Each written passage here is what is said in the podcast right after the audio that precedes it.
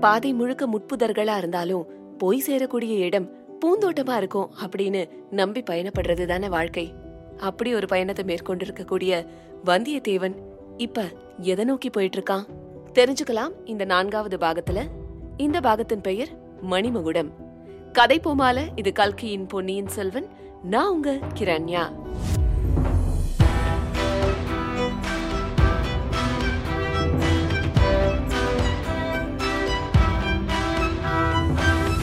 மாசம் கெடில நதிக்கரையில வழக்கத்தை விட அதிகமாவே வெள்ளம் போயிட்டு இருந்துச்சு திடீர்னு தூரத்துல ஒரு பெரிய ஆரவாரம். யானை குதிரை பல்லக்கு பரிவட்டம்னு ராஜ பரிவாரங்களோட கட்டியக்காரர்களோட முழக்கமும் கேட்டுச்சு. பரிவாரங்களுக்கு பின்னால மூணு குதிரைகள் வந்துச்சு. மூணு குதிரைகள் மேலயும் மூணு இளம் வீரர்கள் இருந்தாங்க. நடுவுல இருந்த குதிரை மேல இருந்தது ஆதித்த கரிகாலர். இந்த ராஜ பரிவாரங்கள்லாம் வரத பார்த்த மக்கள் வீதியில குழுமி இருந்தாங்க அவங்கெல்லாம் அவங்களுக்குள்ள ஒரு ஒரு விதமா பேசிக்க ஆரம்பிச்சாங்க. வழக்கத்தை விட வாட்டமா தான் இருந்துச்சு ஆதித்த கரிகாலருடைய முகம். இருக்காதா பின்ன? தம்பியின் பேர்ல உயிர். அப்பேற்பட்ட தம்பிய பத்தி இன்னும் எந்த தகவலும் தெரிய வரல. வயசான அப்பாவோ உடம்பு சரியில்லாம இருக்காரு. போதா குறைக்கு எப்ப சண்டை மூழும்னு வேற தெரியல. இப்படி எல்லாம் மக்கள் பேசிட்டு இருந்தாங்க. என்ன சண்டை? யாருக்கும் யாருக்கும் சண்டை வரப்போகுது? பழுவேட்டரையர்களுக்கும் கொடும்பாளூர் வேளாளருக்கும் சண்டை மூலம்னு சொல்லிக்கிறாங்க. அப்படி ஒன்னும் நடக்காம இருக்கிறதுக்காக தான் கடம்பூர் சம்புவரையர் மாளிகைக்கு ஆதித்த கரிகாலர் போறாரு. இளவரசருக்கு வலது பக்கத்துல வர்றது யாரு? பார்த்திபேந்திர பல்லவன் மாதிரி இருக்கே. அது சரி. இடது பக்கத்துல வர்றது யாரு? வானர் குலத்து வந்தியத்தேவனா? இல்ல இல்ல கடம்பூர் சம்புவரையர் மகன் கந்தமாறன். ஓலைய கொடுத்து அனுப்புனா இளவரசர் ஒருவேளை வரமாட்டார்னு சம்புவரையர் தான் மகனையே அவரை கூட்டிட்டு வர அனுப்பி வச்சிருக்காரு. இப்படிலாம் கெடில நதிக்கரையில வேடிக்கை பார்த்துட்டு இருந்த ஜனங்கள் பல விதமா பேசிட்டு இருந்தாங்க. மூணு குதிரைகளும் தண்ணீர் கரையோரம் வந்து நின்னுச்சு. குதிரைகளுக்கு பின்னால ஒரு ரதம் வந்துச்சு. அரச மரத்தடியில வந்து நின்ன அந்த ரதத்துல இருந்தது எண்பது வயசான வீரக்கிழவர் திருக்கோவலூர் மலையமான். ஆதித்த கரிகாலன் மலையமான் கிட்ட போனப்ப அந்த வயசான கிழவர் பேச ஆரம்பிச்சாரு. கரிகாலா இதுக்கப்புறமா உங்க பிரயாணத்துல எனக்கு வேலை இல்ல. நான் இங்க இருந்து அப்படியே திருக்கோவலூர் போகணும்னு நினைக்கிறேன். போறதுக்கு முன்னாடி உங்ககிட்ட முக்கியமா சில விஷயங்கள் சொல்லணும். நீ கொஞ்சம் என் பக்கத்துல வா. இப்படி அவரு சொல்லவும் கரிகாலன் குதிரையில இருந்து இறங்கி அரச மரத்தடியில இருந்த அந்த சின்ன மேடைக்கு போய் உட்கார்ந்தான் மலைமானும் போனாரு.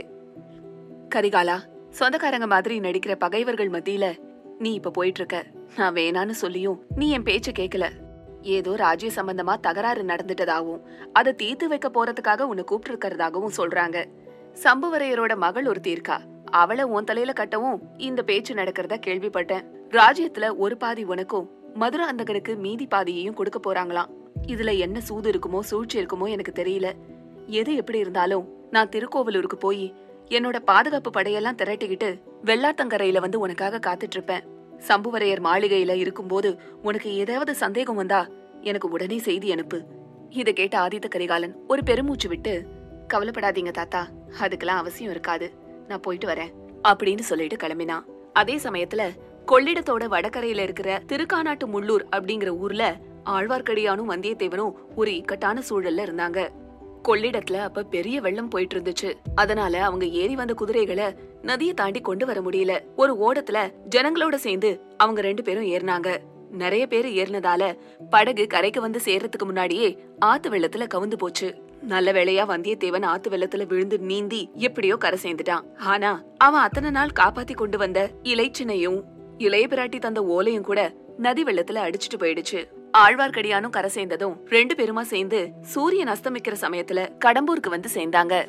கடம்பூருக்கு பக்கத்துல ஒரு அடர்த்தியான மூங்கில் காடு இருந்துச்சு. அங்க ஒரு ஐயனார் கோயிலும் தென்பட்டுச்சு. வைஷ்ணவரே இனிமே என்னால நடக்க முடியாது. ராத்திரிக்கு இந்த கோயில்ல தங்கி இருக்கலாம் யார் கண்ணிலையும் படாம இருக்கிறதுக்கு இதுதான் நல்ல இடம். அப்படின்னு வந்தியத்தேவன் சொன்னான். சரின்னு அங்கிருந்து ஒத்தையடி பாதையில நடந்து ஐயனார் கோயிலுக்கு போய் சேர்ந்தாங்க. கோயிலுக்கு எதிர ஒரு பலிபீடமும் அது பக்கத்திலேயே மண் யானைகளும் குதிரைகளும் வரிசையா நின்னுட்டு இருந்துச்சு. கோயில் மண்டபத்துல படுக்கலான்னு ரெண்டு பேரும் நடந்து போனப்போ திடீர்னு ஐயனாருடைய வாகனங்கள் உயிர் வந்து அசைவதா இவனுக்கு தோணுச்சு.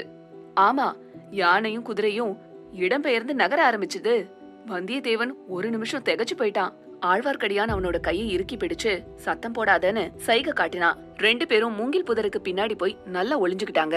குதிரையையும் யானையையும் தள்ளி வச்சுட்டு அந்த பொந்து வழியா ஒரு மனுஷன் கிளம்பி மேல வந்தான். யாருன்னு பார்த்தா கடம்பூர் மாளிகையில பணியாளா இருந்தானே. ரவிதாசனுடைய சதி கும்பல்ல சேர்ந்த இடுமன்காரி தான் அவன். திறந்த துவாரத்தை அப்படியே விட்டுட்டு இடுமன்காரி ஐயனார் கோயில நோக்கி வந்தான். அவன் எங்க இருந்து வரான்னு நான் போய் பாத்துட்டு வரேன் அப்படின்னு வந்தியத்தேவன் சொன்னான். வேணா வேணா அதுல நிறைய அபாயங்கள் இருக்க போகுது. அபாயம் இல்லாத காரியம் எது வைஷ்ணவரே? நீங்க இங்கேயே இருந்து என்ன நடக்குதுன்னு பாத்துட்டு இருங்க அப்படின்னு சொல்லிட்டே வந்தியத்தேவன் இடுமன்காரி வெளிவந்த அந்த துவாரத்தை நோக்கி ஓடி போனான். போனவன் அந்த துவாரத்துக்குள்ள இறங்கி மறைஞ்சே போயிட்டான். கோயிலுக்குள்ள போன இடுமன்காரி வெளியே வந்து சுத்தியும் முத்தியும் பார்த்தான். திறந்திருந்த துவாரம் கண்ணில் பட்டுச்சு. உடனே பலிபீடத்துக்கு பக்கத்துல இருந்த சூலாயுதத்தை சுழட்டி திருகுனான். என்ன ஆச்சரியம்? யானையும் குதிரையும் மறுபடியும் நெருங்கி வந்து துவாரம் மூடிக்கிச்சு.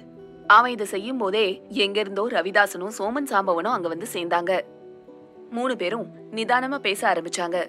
மறைஞ்சிருந்த ஆழ்வார்க்கடியானுக்கு அவங்க பேசினது நல்ல காதுல விழுந்துச்சு. நாம நினைச்சிட்டு இருந்த விரதம் நிறைவேற சமயம் நெருங்கிருச்சு. ஆதித்த கரிகாலன் காஞ்சியை விட்டு கிளம்பிட்டான்னு செய்தி வந்திருக்கு. நம்மளோட நோக்கம் கூடிய விரைவில் நிறைவேற போகுது அப்படின்னு ரவிதாசன் சொன்னான் துவாரத்துக்குள்ள நுழைஞ்ச வந்தியத்தேவன் அந்த இருட்டுல சில படிகள் இறங்கி போனான் அதுக்கப்புறம் சமதரையா இருந்துச்சு. இருந்தாலும் அதுல நடக்கிறது கஷ்டமா தான் இருந்துச்சு. இந்த சுரங்க வழியில மெல்லமா நடந்து போக ஆரம்பிச்சான். கொஞ்ச நேரம் நடந்ததுக்கு அப்புறமா அவன் மேல குளிர்காற்று வீசுச்சு. அண்ணாந்து பார்த்தான். தூரத்துல கொஞ்சமா வெளிச்சம் தெரிஞ்சது. பேச்சு குரலும் கேட்டுச்சு. இன்னும் கொஞ்ச தூரம் நடந்து போய் சுத்தியும் முத்தியும் பார்த்தான். அவ்வளோதான் அவன் உடம்பு ரத்தமெல்லாம் உறைஞ்சு போற மாதிரி அவன் இதய துடிப்பு நின்னு போற மாதிரி கண் விழிகள் பிதுங்கும்படி ஒரு பயங்கரமான தோற்றத்தை பார்த்தான். நூறு நூறு கொள்ளி கண்கள் அவனையே உத்து பார்த்துச்சு. வேங்கை புலி சிறுத்தை சிங்கம் கரடி தன்னை சூழ்ந்திருந்த அந்த மிருகங்கள் எல்லாம் உயிரோட இருக்கிறது மாதிரியே ஒரு கணம் அவனுக்கு தோணுச்சு. ச்சே வேட்டையாடி கொன்ன மிருகங்களா இது? சுரங்க வழியா வந்த வந்தியத்தேவன் சம்புவரையர் மாளிகையில இருந்த வேட்டை மண்டபத்துக்கு வந்து சேர்ந்திருந்தான். வேட்டையாடி கொன்ன மிருகங்களுடைய உடம்புக்குள்ள பஞ்சையும் வைக்கோலையும் வச்சு நிஜ மிருகங்கள் மாலையே பாடம் பண்ணி வச்சிருந்தாங்க. அங்கேயே சுத்தி சுத்தி வந்தான். வெளியே போற கதவு ஒன்னும் தென்படல. ஒரு இடத்துல ஒரு யானையோட முகம் தும்பிக்கையோட சுவத்தோட சேர்த்து பொருத்தப்பட்டிருந்துச்சு. அந்த யானையோட தந்தங்களை பிடிச்சு ஒரு திருகு திருகுனான். அப்ப யானையோட காது அசைஞ்சது. மெல்லமா நகர்ந்து கொடுத்துச்சு. அங்க பார்த்தா சுவர்ல ஒரு பெரிய துவாரம். என்னதான் இருக்குன்னு அதுக்குள்ள எட்டி பார்த்தான். பார்த்த இடத்துல ஒரு இளம் பெண்ணோட முகம் தெரிஞ்சது. அந்த பெண்மணி சொல்ல முடியாத வியப்போட கொஞ்சம் பயத்தோட கூனு சத்தமிட்டா. அவ்வளவுதான் பயந்து போய் யானை தந்தத்துல இருந்த தன்னுடைய கைகளை எடுத்தான். உடனே அந்த துவாரம் மூடிக்குச்சு.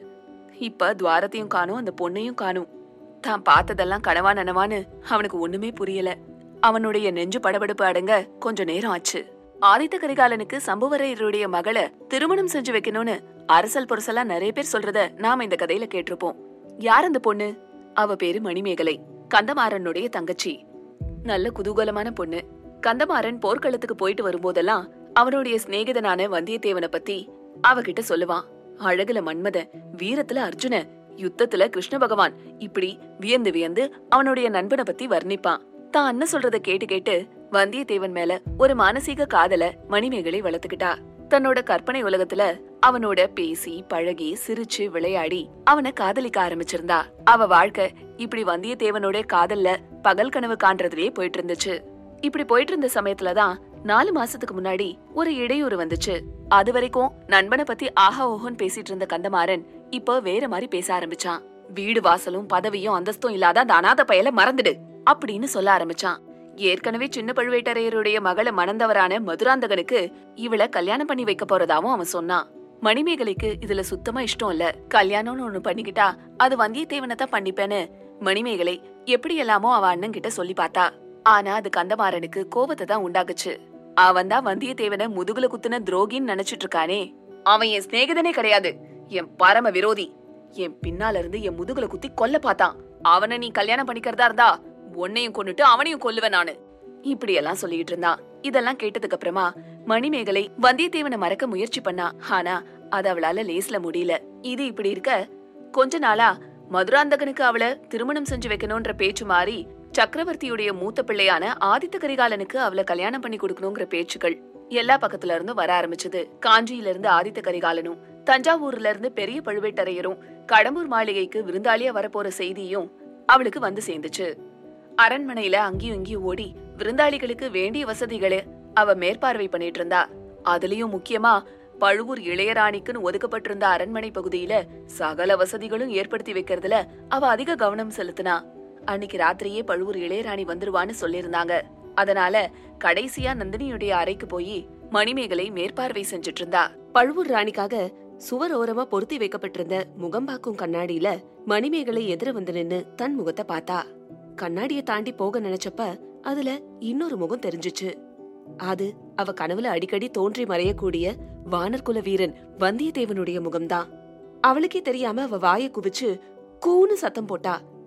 அடுத்த கணமே கண்ணாடியில தெரிஞ்ச முகம் மறைஞ்சு போச்சு. இப்ப கண்ணாடியில அவ முகம் மட்டும் தான் தெரிஞ்சது. மணிமேகலைக்கு ஒண்ணுமே புரியல. கொஞ்ச நேரம் யோசிச்சு பார்த்தா இது வெறும் பிரம்மைதானா? இல்ல நிஜமாவே நம்ம பாக்குறது உண்மையா? பழுவூர் இளையராணிக்காக ஆயத்தமாயிருக்கக்கூடிய இந்த அறையில அப்படி யார் வந்துட முடியும்? கண்ணாடிக்கு எதிர இருந்த சுவத்தை உத்து பார்த்தா மணிமேகலை. அங்க ஒரு ரகசிய வாசல் இருக்கிறது அவளுக்கு தெரியும். மெதுவா ரகசிய கதவை திறந்தா. வேட்டை மண்டபத்துல எட்டி பார்த்தா. அந்த மண்டபத்தோட பெரும் பகுதியில இருள் சூழ்ந்திருந்தது. ஒரு மூலையில ஒரு சின்ன அகல் விளக்கு எரிஞ்சிட்டு இருந்தது. மணிமேகலை அங்க வாசப்படியில நின்னபடியே அடியே சந்திரமதி! அப்படின்னு உரத்த குரல்ல கத்துனா. கொஞ்ச நேரத்துக்குலாம் பணிப்பெண் சந்திரமதி கையில விளக்கோட அங்க வந்து நின்னா. ஏதோ சத்தம் கேட்டுச்சு. என்னன்னு பாக்கணும். வவ்வால் தாமா ரெக்கைய அடிச்சிட்டு இருக்கோம். வேற என்ன இருக்க போகுது? இல்லடி இதுக்கு முன்னாடி இந்த பளிங்க கண்ணாடியில பாத்துட்டு இருந்தேன். என் முகத்துக்கு பக்கத்துல இன்னொரு முகம் தெரிஞ்சது. அப்படி சொல்லிக்கிட்டே மணிமேகலை வேட்டை மண்டபத்துக்கு உள்ள போனா. சந்திரமதியும் பின்னாடி விளக்க பிடிச்சுக்கிட்டு மணிமேகலை பின்னாடி தொடர்ந்து போனா. அம்மாமா அது பாருங்க அந்த வாலில்லாத குரங்கு அசஞ்சது மாதிரி இருந்துச்சு. உன்னை பார்த்துதான் அது சந்தோஷத்துல குதிக்குது. அதோ அதோ அதோ பாருங்க. மறுபடியும் அசையுது. சி உன் விளக்கோட நிழலிடி. அதான் உனக்கு குரங்கு அசையறத போல தெரியுது. வா போலாம். இங்க யாரையும் காணும். வந்த வழியே ரெண்டு பேரும் திரும்பி வந்துட்டாங்க. இவங்க போனதும் வாலிலா குரங்குக்கு பின்னாடி இருந்த வந்தியத்தேவன் வெளியே வந்தான்.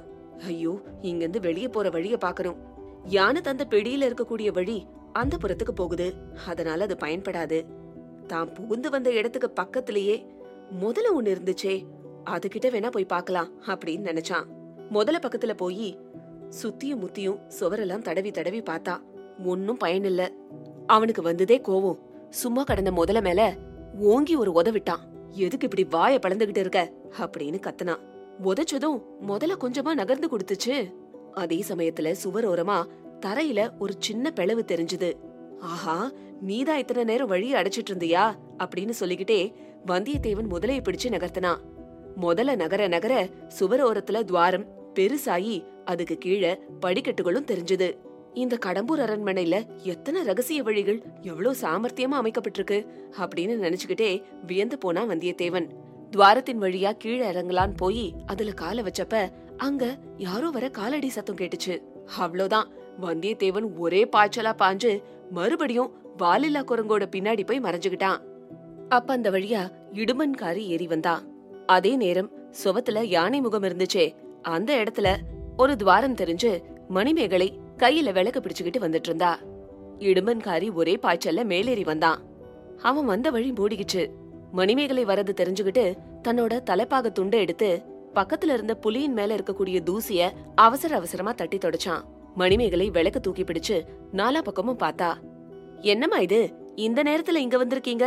அப்படின்னு இடும்பன்காரி மணிமேகலைய பார்த்து கேட்டான். இடும்பா நீதானா? என்ன செஞ்சுட்டு இருக்க ஏதோ சத்தம் கேட்டுச்சு.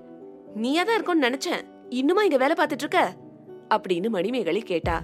என்னம்மா பண்றது? நிறைய விருந்தாளிங்க வராங்களே. வேட்டை மண்டபத்துக்கு கூட்டிட்டு வந்து காட்டுவாங்க.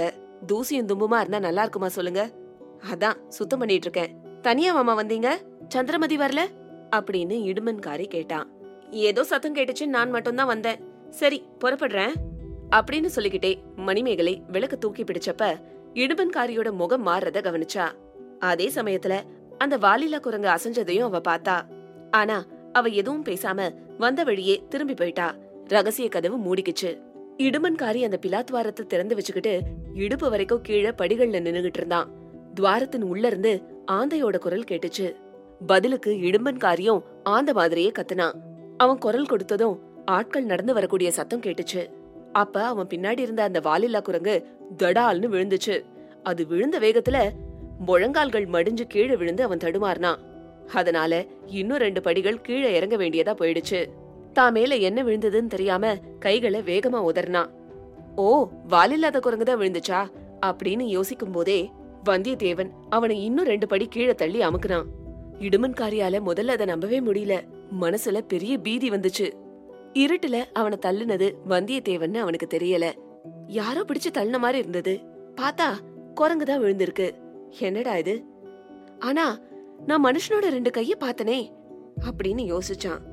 சுத்தியும் முத்தியும் பார்த்தா அங்க யாரையும் காணும். குரங்கு பார்த்துதான் இப்படி நினைச்சுக்கிட்டோமோ மனப்பிராந்தியா இருக்குமோன்னு அவனே முடிவு பண்ணிக்கிட்டான். அதுக்குள்ள அவனோட ஆட்கள்லாம் நெருங்கி வந்துட்டாங்க. முன்னாடி வந்த ரவிதாசன் ஏய் என்னது இது? ஏன் இப்படி அலறுன? ஏதாவது அபாயமா? நாங்க திருப்பி போணுமா? அப்படின்னு கேட்டான். வேணா வேணா. தோ இந்த துவாரத்தோட கதவை திறக்கறப்ப இந்த குரங்கு வந்து மேல விழுந்துச்சு.